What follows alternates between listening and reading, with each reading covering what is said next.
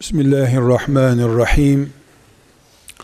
Elhamdülillahi Rabbil alemin. Ve sallallahu ve sellem ala seyyidina Muhammedin ve ala alihi ve sahbihi ecma'in.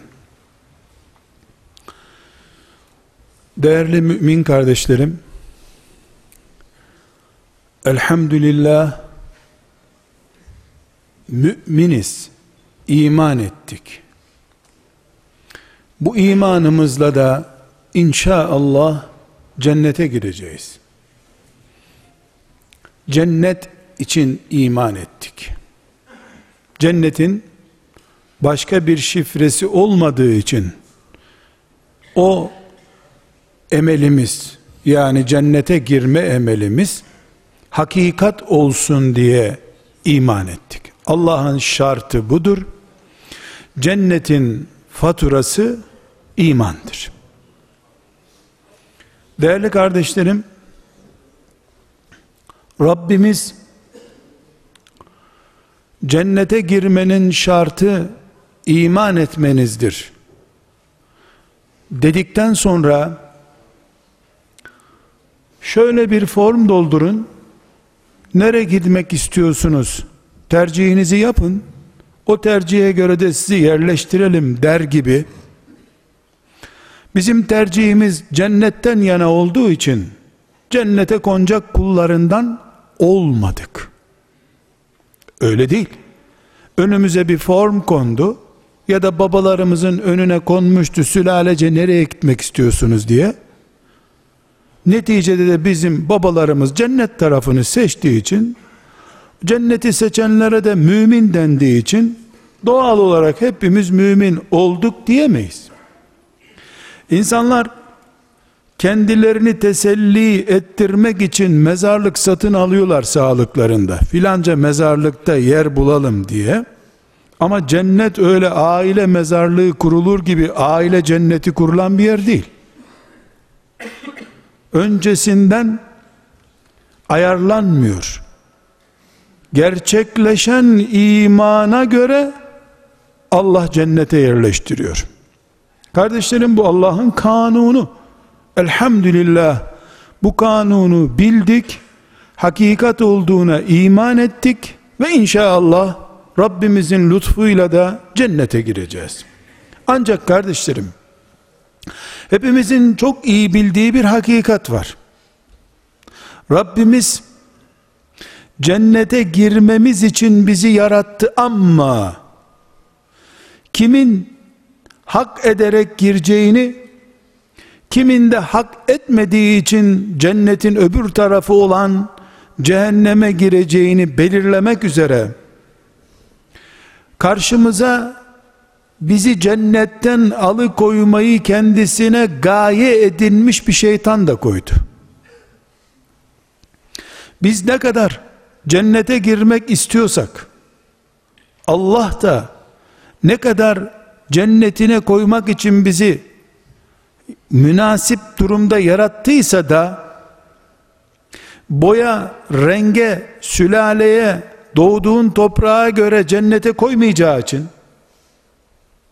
hak edeni, lütfunu hak edeni cennete koyacağı için bu hak edişi ortaya çıkaracak bir ortam yarattı Allah. O ortam şeytandır.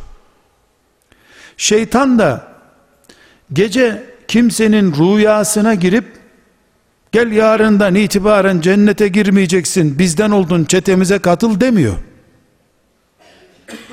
Rabbimizin cennet davetine karşılık şeytan da cehennem davetiyesi çıkarıyor.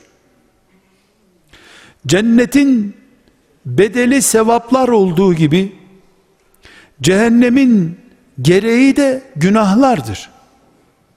Şeytan günah sayar, Allah sevap sayar.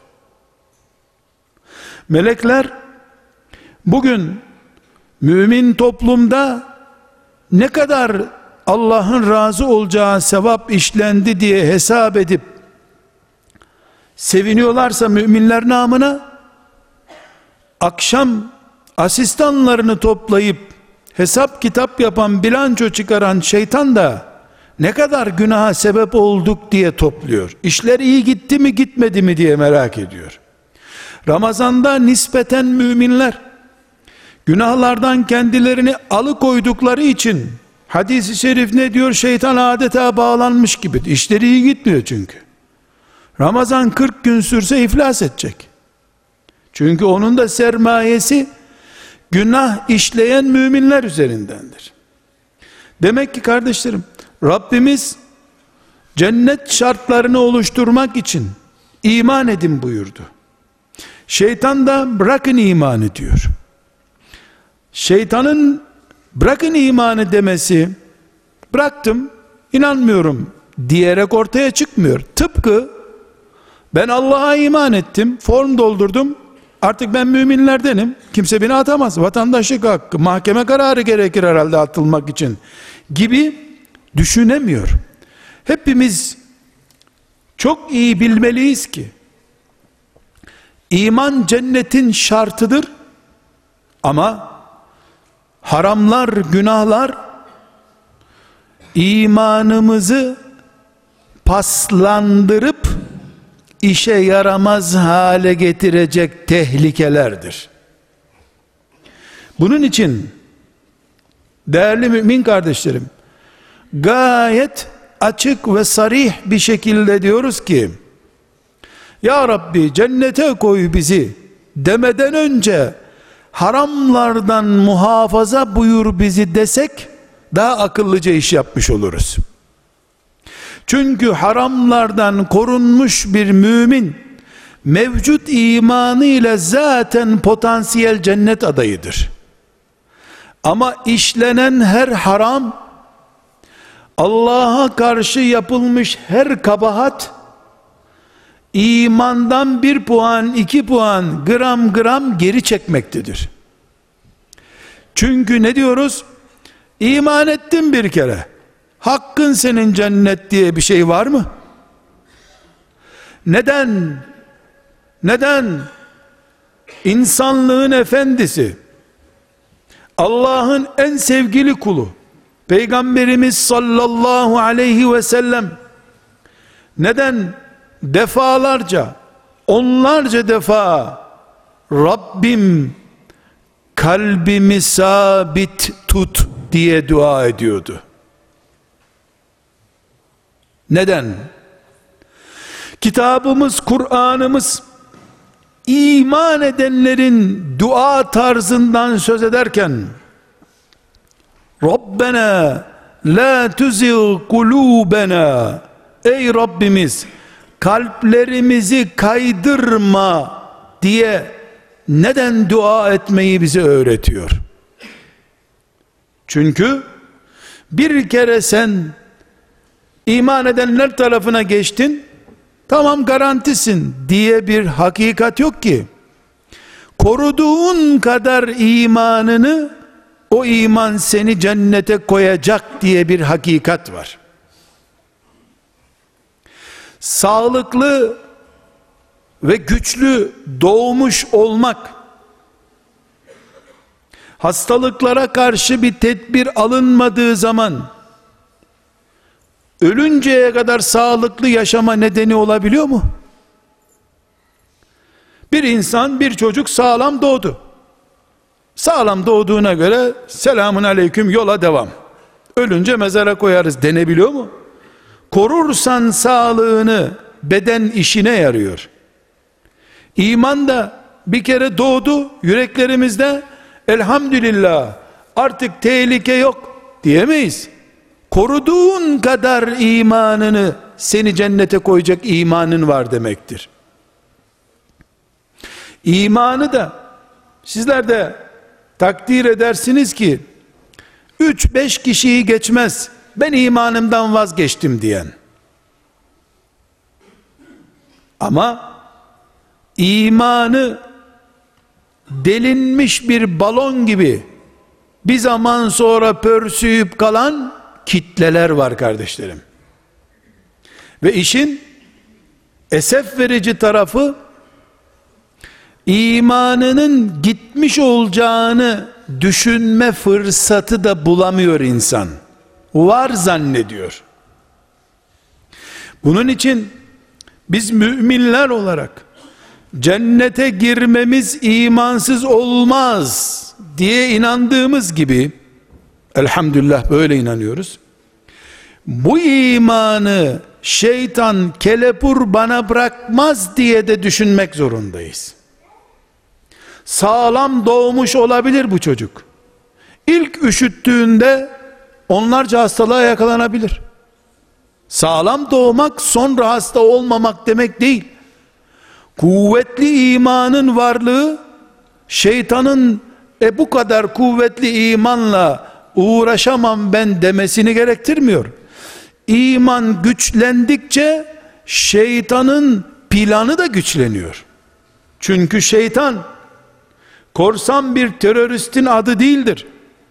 Yetkisini ve kudretini Allah'tan alan bir mahluktur şeytan.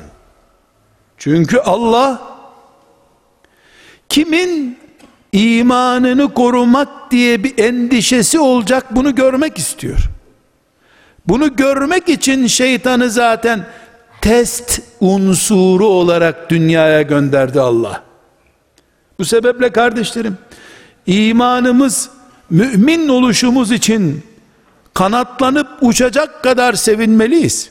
Elhamdülillah derken ciğerlerimizden hamd etmeliyiz Allah'a. Sonra da bu büyük nimetin haramlara kurban edilmesi tehlikesine dikkat etmeliyiz. Kardeşlerim, hiç kimse zannetmesin ki bir insan mesela alkolü baz alalım. Bir Müslüman salı günü sabah kalktığında alkol kullanmaya karar veriyor. Bu dünyada olur bir şey değildir bu. İnsan tabiatına aykırıdır. Biraz sonra okuyacağım hadisi şeriften de bu dersi çıkaracağız inşallah. Bu tabiata aykırı bir şey. 20 gün alkol kullanma kursuna da gitmesi gerekmiyor herhalde.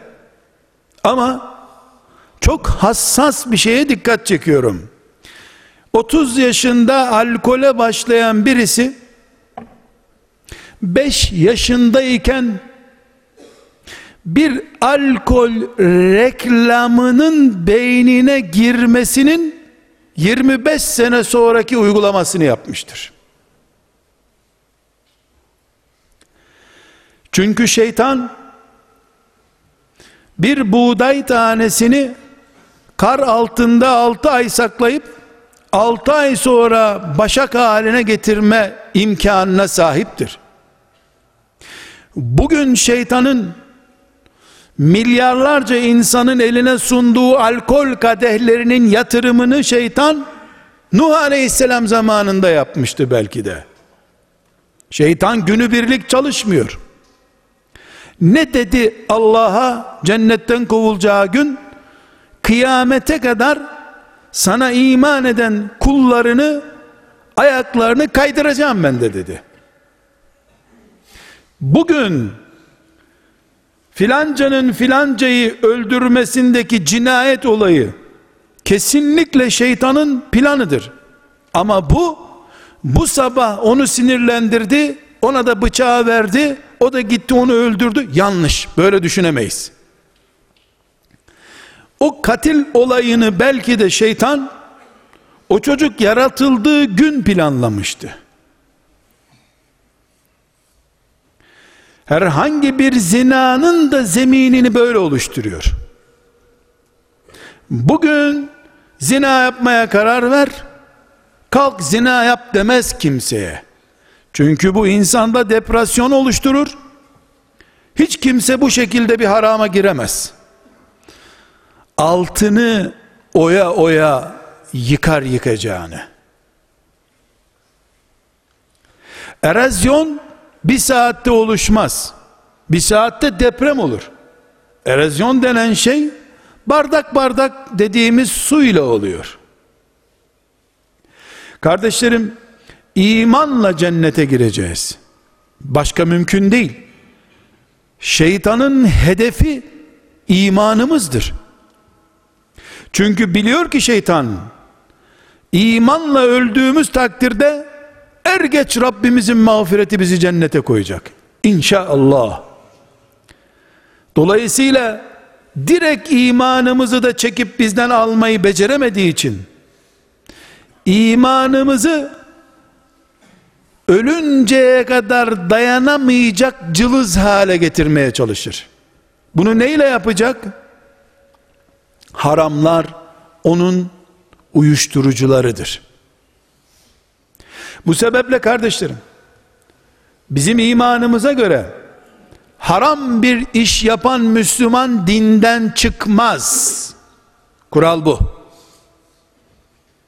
Ashab-ı kiramdan itibaren bu ümmetin mu'tedil müminlerinin, alimlerinin, müştehitlerinin inandığı şey budur. Hangi günah olursa olsun işlemek dinden çıkarıcı değildir. Ama imanın zemininde erozyona neden olmayan bir günah da yoktur. Eğer biz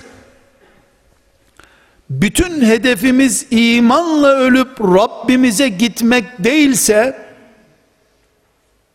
ki bu bir hatadır maazallah şeytanın tuzağına düşeriz geçen sene bir haram bu sene bir haram öbür sene bir haram ondan sonra da ölme anında işe yaramayacak bir imanla baş başa kalırız maazallah müminlerin cami yapmaktan önceki hedefi camiye düşman olan kurumların varlığını engellemek olmalıdır. Çünkü camı kapatmadığın sürece evi ısıtmanın bir manası yoktur. Çocuklarımıza imanın şartlarını öğretmeden önce o imanı heder edecekleri ortamdan uzak kalmalarını sağlamak lazım. Rabbimiz neyi yasak ettiyse, haram ettiyse imtihan gereği onun muhakkak helalini de yaratmıştır. Zinayı haram etti, evliliği de imanın yarısı yaptı. alkolü haram etti ama bütün meyvelerin sularını mümin kulları için helal etti. Hırsızlığı ve faizi haram etti, alın terini ibadet haline getirdi. Mümin imanını korumayı cihat görmek zorunda. Namaz gibi bir iş görmek zorunda. Oruç gibi iş görmek zorundadır. Zaten cihat da niye yapılıyor? İman ve imanın merkezi olan Kabe koruma altında olsun diye. Müminlerin kendi bireysel imanları tehlikede olduktan sonra ordularının cephelerde cihad etmesinin bir anlamı yok ki. En büyük cihadımız yüreklerimizin şeytan tarafından istila edilmesine karşı yapılacak cihattır. Kur'an'ımız ve iman değerlerimizin fitneye düşmesine karşı Allah'a imanımızın zayıflamasına karşı alacağımız tedbirler Bedir, Uhud, Hendek demektir. Bunu beceremedikten sonra gençlerin Allah yolunda cihad edip şehit olmaları anlamsız hale gelir. Hendek'te, Uhud'da Hamza şehit olduktan sonra Medine'de Allah'ın indirdiği Kur'an'a karşı müminlerin imanı zayıf olsa ne değeri olacaktı? Müminler cennetin bedeli olan imanı şeytanın haramlarla yontup ayakta duramayacak hale getireceğini binlerce senedir uyguladığı bir proje olarak bunu bize de uygulayacağını biliyor olmaları gerekir. Bunun için kardeşlerim aile olarak anneler, babalar, hoca efendiler, öğretmenler, muallimler, vakıf görevlileri, dernek görevlileri olarak Müslümanlara hizmet etmek niyetiyle bir yerde bulunanlar olarak sadece iman aşısı yapmanın Allah'a iman şudur Kur'an ayetleri bunlardır demenin yeterli olmayacağını önce koruma alanı oluşturmak gerektiğini biliyor olmamız lazım. Hastanede doktordan ilaç alıyor. Dışarı çıkınca da arkadaşlarının verdiği uyuşturucuyu alıyor. Burada hastane mağlup, sokak galip demektir. Hastalığın nedeni kaldırılmadıkça tedavi mümkün değildir. Bunun için Resulullah sallallahu aleyhi ve sellem Efendimiz önce şirkten ve putlardan arınmayı daha sonra Allah'a iman etmeyi telkin etti. Hiçbir ilah yok şu kainatta demedikçe Allah var demenin bir faydası yok zaten. Allah da var putlarla beraber der gibi bir ifade iman olamaz.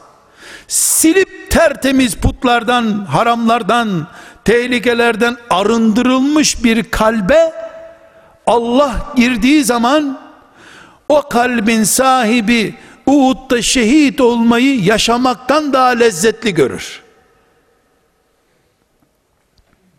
Rengarenk bir kalp ve beyin değil, sadece Allah ve cennet düşünen bir kalp ve beyin istiyor Allah. Şeytan iman etmeyin demez kimseye. Çünkü ne dedi Resulullah sallallahu aleyhi ve sellem Efendimiz veda haccını yaptığı ve veda hutbesini irad ettiği zaman şeytan sizin yeniden putperest olmanızdan umudunu kesmiştir dedi. Şeytan biliyor ki Kabe'nin içine bir daha put doldurmanın gereği yok. Gülünç hale geldi putçuluk çünkü. İnsanlık bir daha putun önünde secde etmez. Putlaştırdığı değerlere tapınır. Taşa, heykele tapınmaz. Simgeleştirdiği değerler üzerinden Allah'a isyan eder. Alkolün haram olmasına karşı direnir. Faizin Allah'la savaşmak olduğunu kabul etmek istemez. Zinayı bireysel bir hak görmeye kalkar. Gıybeti tatlı olduğu için sakıncasız görür. İftirayı ben yapmadım diye kendisini masum göstererek yapar. Haramlar üzerinden şeytan yatırım yapacak. Veda hutbesinde sallallahu aleyhi ve sellem Efendimiz bunu söyleyerek gitti. O zaman biz haramları harama giden nedenleri imanın şartları gibi biliyor olmamız lazım. Kardeşlerim mesela bir evde anne baba bu çocuğumuz 5 yaşına geldi. Namaza bunu alıştıralım. Maazallah bulu çağına gelince namaz kılmaz ne ederiz diye düşünüyorlar ya. Önce ne yapmaları lazım? Abdest öğretmeleri lazım. Namaz kılacak. Yanlış. Buradan başlanmaz. Buradan başlarsan bulu çağında değil evlendiği çağda da kıldıramazsın namazı. Önce namaz abdestinden önce namaza o evde engel olabilecek neler var?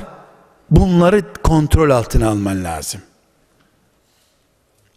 Nedir çocuğun namaz eğitiminde karşısına çıkacak engel? Aşırı oyun tutkusu aşırı arkadaş tutkusu, uyku laubaliliği, bilgisayar, televizyon vesairesi, evde her zaman bulunmama, sokağa çıkma, parklarda durma hastalığı vesaire. Veya annenin babanın arasındaki ihtilaflardan dolayı çocuk üzerinde otorite boşluğu. Bir çocuk namaza karşı hangi eksikliklerden dolayı laubali davranacak? Onu tespit ettikten sonra o ev şartlarında, evin bulunduğu mahalle şartlarında bunu tespit ettikten sonra abdestten ve taharetten önce çocuğun namazla bağını kesecek o sorunu gidermeye çalışacağız. Çocuğu biz namaz için mümbit bir hale getirdiğimiz zaman senelerdir bizi ezan okununca seccadenin başında gördüğü için karnı acıktığında mutfağa dolaba koştuğu gibi biiznillah namaza koşacaktır. Ama çocuğu hayatından daha değerli hale gördüğü bilgisayarından, oyunundan, arkadaşlarıyla eğlencesinden, parkından vesairesinden makul yöntemlerle ceberut bir kafayla değil makul yöntemlerle ve uzun bir zamana yayarak çocuğun bu çevresini oluşturmadan filan pazartesi günü zaten peygamberimizin doğum günüdür. Senin de yıl dönümündür. Bismillah namaza başladık. Her namaz eksikliğinde şu ceza. Filan bilgisayarını aldık. Namaz kılmadın bisikletini aldık. Namaz kılmadın sen bu sene geziye gelmiyorsun. Namaz kıl iyi bir namaz düşmanı yetiştirmek için fena bir yöntem değildir bunlar fena bir yöntem değil kardeşlerim çocuğa sevmeyeceği bir ilacı içirmek için anneler 40 numara yapmıyorlar mı oyuncağını eline alıyor bak bunu sana vereceğim diyor şu ilacı içersen şöyle olacağım diyor. Çocuk anlamadığı halde 6 aylık çocuk yarım saat bilimsel açıklama yapıyor ona. Sonra ilacı içsin diye. Ve inneha lekebiratun. Ve inneha lekebiratun. Ve inneha lekebiratun. Namaz gayet ağır. Miraç standartlarında bir ibadet olarak hiçbir çocuk için kolay değildir. Ve mur ehleke bis salati. Vastabir aleyha. Ailene namazı tembih et buyuruyor Allah ama sabırlı ol ha. Peygamber de olsan sabırlı ve zamana yayılmış bir eğitim süreci izlemezsen çocuğuna namaz kıldıramazsın. Diyor Kur'an. Allah'ın kitabı. Eğitim malzememiz.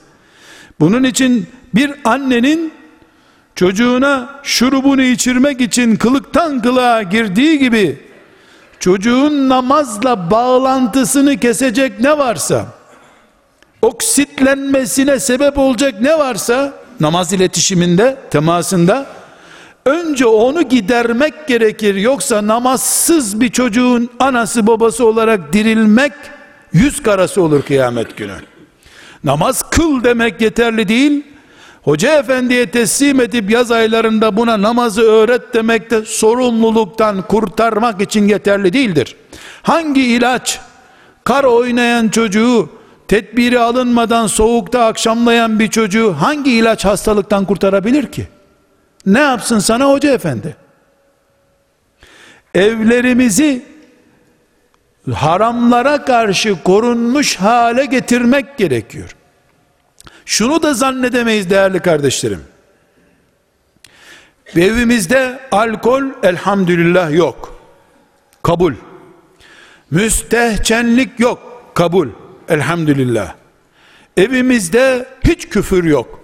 Maşallah. Faiz bizim ev kredili değil zaten. Elhamdülillah. Kavga, gürültü, cinayet henüz kimseyi öldürmedik evde. O da güzel. Ama Şeytan iyi bilir. Hepimizden iyi bilir ki Müslümanın evinde cinayet işlenmez zaten. Milyarda bir olur bir hatadır bu. Şeytan bunu bilir. Katil Müslüman yapmak için alkolü kullanamayacağını, borç alışverişleri kullanamayacağını iyi bilir şeytan. Ya ne yapar? Kur'an üzerinden, İslami değerler üzerinden aşırılığa kaydırıp Allah'ın adını kullanarak katil yetiştirir. Rakibimiz dünyada 6-7 kişi varken birini öbürüne öldürtmüş bir rakiptir. Şeytanın yüzlerce milyar kere deneyi var bu dünyada. Müslümanı nasıl kandıracağını çok iyi bilir. Sizin evinizde faiz girmemiştir. Doğru. Sizin evinize zina girmemiştir. Doğru. Gerekli tedbirler, yeterli tedbirler alındı mı? Bir kere sen şeytandan kurtulmuş olduğunu zannederek ilk hatayı yapmış oldun. Son nefese kadar kimse şeytandan korunmuş değildir. Tedbir almak zorundayız. Kardeşlerim, haramlara karşı tedbirimiz, en büyük tedbirimiz, haramların sebepleri üzerinden olmalıdır. Mesela, evde bir örnek vereceğim. Peygamber garantisi altında yaşıyor kadınlar.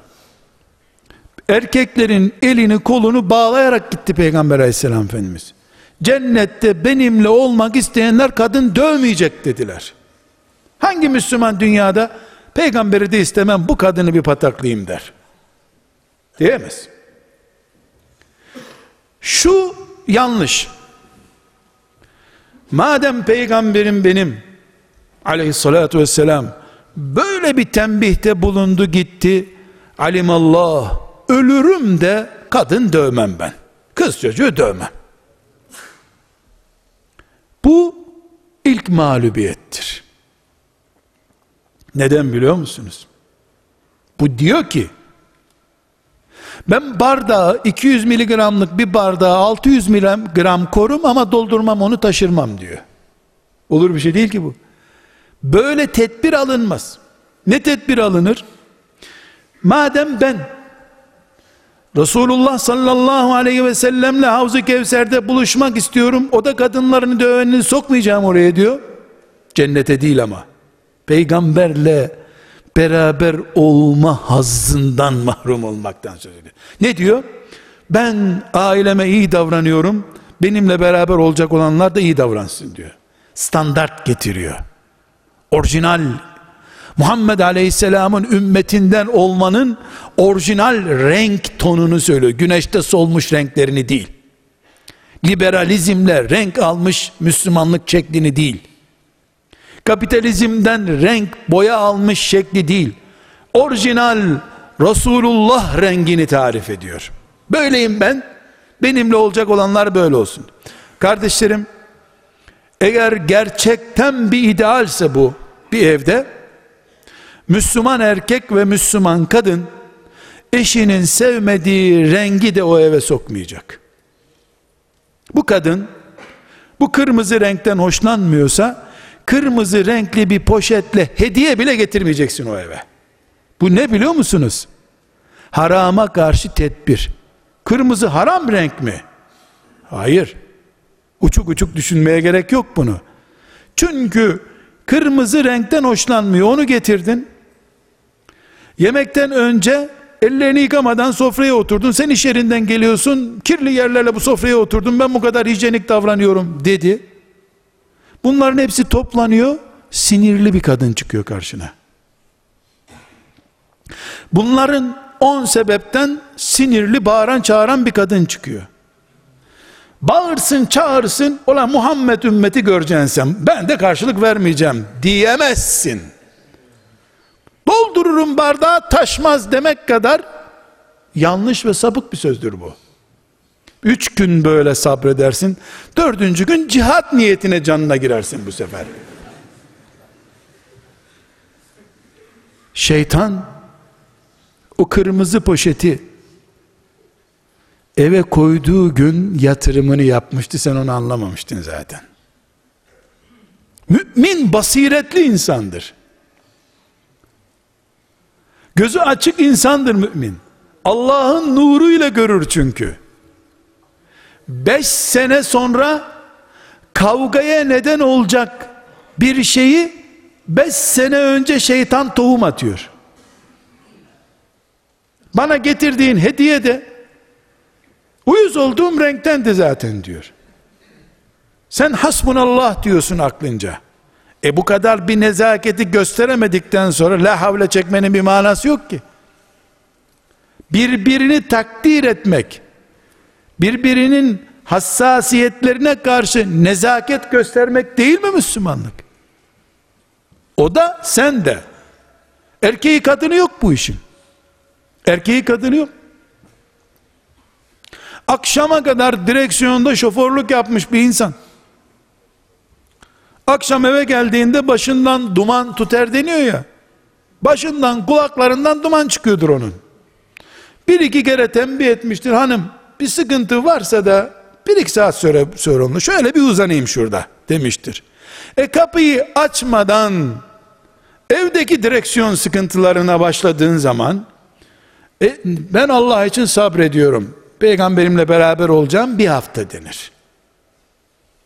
Şeytan bizim gibi en son başlamıyor işe.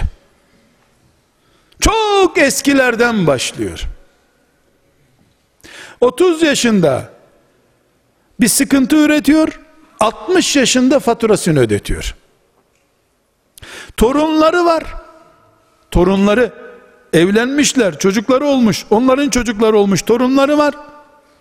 Oturuyorlar. Senin baban rahmetli düğünde bana ne demişti hatırlıyor musun diyor. Şu ağaca bak yahu. 40 sene sonra meyve vermiş zakkum ağacı. 40 yıl sonra meyve veriyor. Şeytan için hiçbir çirkin söz, hiçbir hata silinmez. O onu bir kenara koyar. Ne diyor Efendimiz sallallahu aleyhi ve sellem? Allah ümmetimi hep affedecek ama günahlarını sonradan teşhir edenleri affetmeyecek buyuruyor. Niye affetmeyecek? Çünkü ümmeti Muhammed silinmiş şeyleri ortaya çıkardıkça şeytan hazır malzeme bulacak ondan dolayı. Şeytana karşı toplu mücadelemiz bizim alkolleri, zinayı, faizi hükümet kararıyla yasaklayıp sil süpür yapmakla değildir. Defalarca yasaklandı bunlar. Ömer bin Hattab radıyallahu anh Medine sokaklarında sildi süpürdü bu işleri. Ashab-ı kiram alkolü sokaklara su gibi döktüler. Fethettikleri yerlerde alkolün damlasını bırakmadılar. Şeytan hiç rahatsız olmadı bundan. Dökün dökün. Dökün dedi. O dökülen yerde bitirmi bitirdiği buğdaydaki alkolün etkisinden yeni meyhaneler açtı bu sefer. Şeytan bu işten geçiniyor. Bunun projeleri var şeytanın elinde. Kardeşlerim, imanımızı korumak lazım diyorum ya. Başka türlü cennete giriş mümkün değil. İmanı korumak, imanı koruyalım, imanı koruyalım diye filama asarak olmuyor bu iş. Eve gidip de bundan sonra imanımız koruma altına alınmıştır. Böyle bir kanun çıkarsan ne olur? Evde uygulama yapsan ne olur? Bunun pratiğini yapmak lazım. Şeytana malzeme olacak şeylerden, harama götürecek şeylerden uzak durduğumuz zaman evde, camide, camide bile şeytan için cami girilmez bir yer değil ki senden önce gelip ön safta bekler seni. Ön safta bekler. Niye? Yasak değil ki şeytana ön safa geçmek. Hiçbir şey yapamazsan, namaz ortasında senin telefonunu açık unutturur, başka bir arkadaşına 10 sene seni aramayan birini arattırır, bütün müminlerin namazda huzurunu kaçırır, çekip gider sonra. Sana göre hiçbir şey olmadı, özür bile dilemezsin oradaki müminlerden. Ayağına bassaydın hakkını helal et diyecektin. E telefonla müminin namazına bastın. Ey müminler bu camide benim telefonum çaldı. Siz de namazdaydınız. Allah'ını seven bana hakkını helal etsin ya. Çok büyük kabahat ettim. Demeyi de ite. Telefon çaldı. Canım ben mi çaldırdım? Telefon çaldı. Nasıl olsa sen çaldırmadın. Ama camiye sağ ayakla girmek Resulullah'ın sünnetidir. Aleyhissalatü vesselam. Mümini camide rahatsız etmemek de Resulullah'ın sünnetidir. Cuma hutbesi okuduğu minberinde ön safa doğru başkalarının omuzuna basarak gelen birini görünce aleyhissalatü vesselam Efendimiz hutbesini yarım bırakıp eziyet ediyorsun müminlere otur oturduğun yerde buyurup hutbesine sonra devam etti. Sen müminlerin zaten pamuk ipliğiyle namaza bağlı insanlar. Senin telefonun bir de bando gibi sesi var. Bulunmaz bir müzik bulmuşsun onu telefon sesi yapmışsın. E camiyi batırdın sonra da helallik de istemedin. Doğal hakkın senin telefon.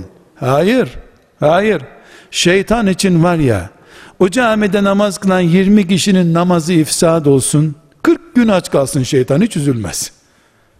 40 kişi namaz kaybetti orada. Şeytan kazandı gitti o gün. Zirve yapmıştır borsada onun kârı.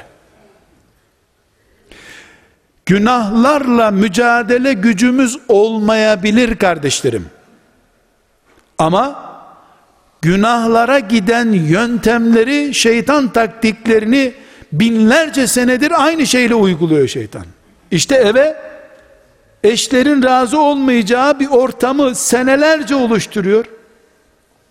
Bir gün sen benim dediğimi yapmadın dedirttiriyor sonunda. Halbuki on bin defa onun dediğini yapmışındır.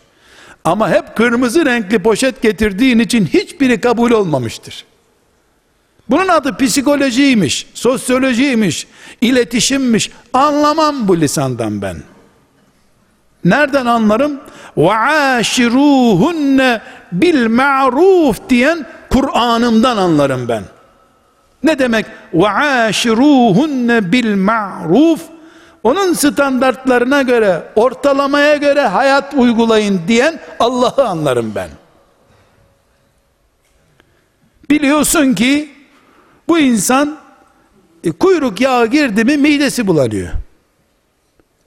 E sen de sadece kuyruk yağından yapılmış bir yiyeceği getiriyorsun, buyur ye diyorsun. Midesi dönüyor, yemem dese bir dert, yerim dese bir dert. Seni o gün boşayacak, hadi mahkemeye gidelim sen yemeğe kuyruk yağı kattın diyecek hali yok. Ama bil ki bir gün avukatın önünde oturduğunuzda o kuyruk yağıdır kokan şey. Kardeşlerim, bünyemizi de birkaç sene önce belediye otobüsündeki bir mikrop burnumuzdan girdi ve beş sene sonra bilmem ne hastalığından bizi hastaneye götürdü olmuyor mu?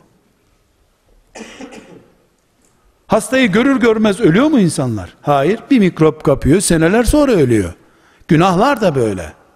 Kardeşlerim, buyurun Resulullah sallallahu aleyhi ve sellemi Sahih-i Müslim'deki hadisi şeriften dinleyelim. Resulullah sallallahu aleyhi ve sellem Efendimiz konuşsun, biz de dinleyelim. Buyuruyor ki, günahlar kilim örülür gibi örülür insanın kalbinde. Kilim nasıl örülüyor biliyoruzdur. Kumaş mesela. Böyle ipler bir öyle bir böyle geçiyor. Bir hasır, hasıra bakalım, kilime bakalım. Kilim örülür gibi örülür. Herkes günahla karşılaşır. Mümin ve Allah'tan korkan kalp günaha anında tepki gösterir. Böylece bir nokta kadar peygamber ifadesi bu sallallahu aleyhi ve sellem. Bir nokta kadar kir girmemiş olur kalbe. Sahibi filtresiz bir kalp kullanıyorsa her şeyi içeri alıyor. Kırmızı poşet mavi poşet böyle şeylerle ilgilenmiyorsa önemli değil çocuktur daha canım diyorsa bir defalığına oldu diyorsa sadece ev almak için kredi alıyor. Her zaman değil bir de dükkan alırken alacak, bir de araba alırken, bir de evlenirken. Yoksa her zaman değil kredi. Çok olursa haram. Ev, kredi, ticaret, araba ve seyahate gideceği zaman. Her gün almıyor zaten. Ne diyor? O noktalar toplanır da kapkara bir kalbin sahibi olur ve işi biter diyor sallallahu aleyhi ve sellem Efendimiz. Sahih-i Müslim'de hadisi şerif kardeşlerim. Demek ki bizim çocuğumuzun yanında annesine veya annesinin babasına yüksek sesle bir kere bağırışımız var ya elbette o çocuğu katil yapmayacak. Biz de zaten sonra özür dilerim deyip kapatmıştık o işi. Kırmızı olmayan bir poşetle de hediye de almıştık. O iş kapanmıştı zaten. O çocuk 30 sene sonra hanımıyla kavga ederken o kilim örgülerinden bir örgünün uygulamasını yapacak. Bunun için Efendimiz ne buyuruyor? Kabil Habil'i öldürdü diyor.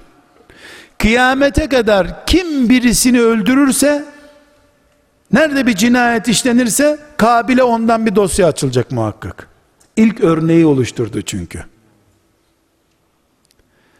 Eşine düşmana hitap eder gibi eden hitap eden bir anne, bir baba çocuğunun kabilidir fark etmeden. E ben bir kere bağırmıştım. 700 kere bağırsan o çocuk camdan atlayacaktı zaten. Zaten delirirdi çocuk sen çok bağırsaydın. Bunun için kardeşlerim sorunumuz haramları ciddiye alıp almama sorunudur. Ölüm bir kere ölecek canım zararı yok diye bir kere kimse öldüme razı oluyor mu? Haramın da bir keresi yok. Batırıyor bu çünkü. Bir kere bir nokta giriyor. O bir nokta hayatı bitiriyor sonra. Kardeşlerim bir hadisi şerifi anlamamız için tam zemin oluştu şimdi. Hatırlar mısınız? Defalarca minberlerden, kürsülerden duyduğunuz bir hadis-i şerif vardır. Ne buyuruyor Efendimiz sallallahu aleyhi ve sellem? Sizden kim bir kötülük görürse onu eliyle önlesin. Olmaz. Bunu buraya koyamazsın desin. Her zaman buna Müslümanın gücü yetmez. Daha beter bir fitneye sebep olursun belki. Ricacı ol o zaman. Yapma böyle de. Dilinle konuş diyor. Dilimle de yapamıyorum. Kalbinle protesto et diyor. Ben kalbimle protesto etsem ne olacak ki? Adam zaten yapacağını yapıyor. Protesto etmem. Yani ne diyelim? Bir alkol gördüm. Genç birisi alkol kullanıyor. Alıp şişeyi at oradan. İçmeyeceksin bunu. De. Diyor. Ben yapamam ki. Çocuklar toplanıp şişeyi kafamda kırarlar. İyi. Nasihat et o zaman diyor. Peygamber övdü. Sahih bildiğimiz hadis-i şerif bu. Yüz defa belki duymuşuzdur her birimiz bunu. Peki onu da yapamadım. Git amca işine dediler. Kalbin volkan gibi o harama karşı parlayı versin o zaman diyor. Sonra ne diyor? Bundan sonra da imandan bir pay yoktur artık diyor. Eğer elinle müdahale etmedin, edemedin, kabul. Dilinle müdahale et, edemedin, kabul. Kalbinden patlayıver o kötülüğe karşı. Protesto et. Rabbim ben lanet ettim bu işe. istemiyorum bunu ama beceremedim, önleyemedim. Daha kötü bir sonuca ulaştırır beni diye korktum de. Melekler görsün ki kalbin senin kaynıyor. Kazan gibi kaynıyor o harama, o kötülüğe karşı. Bunu da yapmadın sen. Ya o zaman ne kötü be. Tüh her yer böyle kötü olmuş dedin gittin. Sessiz refleks gösterdin. Cezası ne Allah katında? Bundan sonra yani bu kadar da yapamayanın imandan hardal tanesi kadar da nasibi yoktur diyor. Yani bir susamı örnek veriyor. Susam tanesi kadar da iman yok sende demek ki. Bir dakika burada duralım şimdi. Haramı işleyen kim? Onlar. Peki ben polis gücü müyüm? Hayır. Zaten polis gücü olsam engelleyecektim onu. E, cami görevlisi miyim? Din görevlisi miyim? Ahlak zabıtası mıyım? Hayır. Belki sarıklı bir hoca efendi nasihat etse onu dinleyecekler ama beni dinlemiyorlar. Git amca işine deyip kovaladılar beni. E benden ne istiyorsun ya Resulallah? kalbinden nefret kus ona diyorum diyor. E ne olacak ki çocuklar benim kalbimi açıp aa bu adamın kalbinde bize çok kötü beddualar var diye bakacak halleri yok. Benim kalbimden sabaha kadar beddua etsem onların haberi olmayacak ki. Veya sevdim sevmedim onu anlamayacaklar ki. Kötülük açısından yüzde bir oranında bile bir etkisi yok benim kalbimde. O harama karşı büyük bir refleks oluşturduğum zaman o benim oluşturduğum refleks mesela alkol dediğimiz veya benzeri haramlardan birisini işleyenlere etki etmeyecek ki haberleri bile olmayacak zaten. İşte incelik burada kardeşlerim. Şeytan 10 tane genci orada o haramı işlerken sana göz gördün ya sen onları. Şeytan bir taşla iki kuş vuruyor burada. Birinci kuşu vurduğu kuş o çocukları helak ediyor. Neyle? Alkolle mesela veyahut da uyuşturucu neyse. İkincisi de bir mümin olarak sen bu manzarayı gördün. O manzaraya senin elinle müdahaleni istiyor Allah. Sen müminlerin doğal ahlak zabıtasısın çünkü. Beceremedin, tamam. Allah zorla kimseden bir şey istemiyor. Dille müdahale et diyor, onu da beceremedin. Tamam onu da Allah emretmiyor o zaman. Kalbinde fırtına olsun diyor bunlara karşı. Peki bu o kötülüğü önleyici bir şey değil, haberleri de olmayacak zaten. Ama şeytan ikinci kuşu vuracak. Nedir o? Müminin alkole, zinaya, cinayete, gaspa, gıybete, iftiraya, dedikoduya, ahlaksızlığa karşı müminin kalbi kilitlidir. Cinayet, filmi bile seyredemez mümin. Ona film olarak bile tahammül edemez. Ya senaryodur bu tiyatrodur seyret ona bile tahammül edemez mümin. İnsan ölüyor burada diye. Kedinin öldürülmesine bile tahammül edemez mümin. Tahammül edemeyen bir adam olarak müdahale et diyor Allah. E edemedim ya Rabbi. Fırtına çıksın kalbinden diyor. Şeytanın ikinci vurduğu kuş ne? Benim Allah'ın haramlarına karşı kalbimdeki potansiyel enerjiyi bir yerinden deliyor bu sefer. Bugün gördüğün işte uyuşturucu kullanan çocuklara müdahale etseydin sen bu senin uyuşturucuya karşı potansiyel mümin tavrın sayesinde o haramlara karşı hazır teyakkuzda bir ordu gibi olman olacaktı. Sen onu hiçbir zaman zaten yapmayacaktın. Bugün sen sessiz kaldığın, kalbinle bile olsa refleks göstermediğin o haram Kıyamet günü sen dirildiğinde mesela alkolse o alkole karşı 100 olması gereken tepkini 80 olarak karşına çıkaracak. Allah harama 100 eksi puan vermiş sana göre 80 o puan.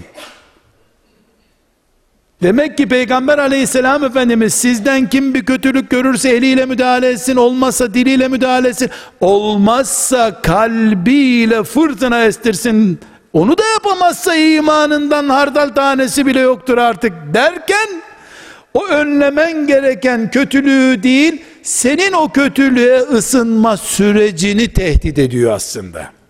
Anlaşılması gereken bu. Demek ki kardeşlerim tekrar en baştaki cümleye dönüyoruz. Biz inşallah imanımız sayesinde cennete gireceğiz. Allah lütfedecek ama ödenmiş faturalar diye meleklere göstermeyeceğiz bunu. Lütfedecek Allah. imanımız vesile olacak. Şeytan bizim bıraktım ben Muhammed'in dinini diye maazallah bir felsefe üretmemize çalışmaz hiçbir zaman. Bilir ki ümmeti Muhammed'in içinde bunu tutturması çok zor. 3-5 kişi kazanır. Bunu bilir. Ama ne yapar?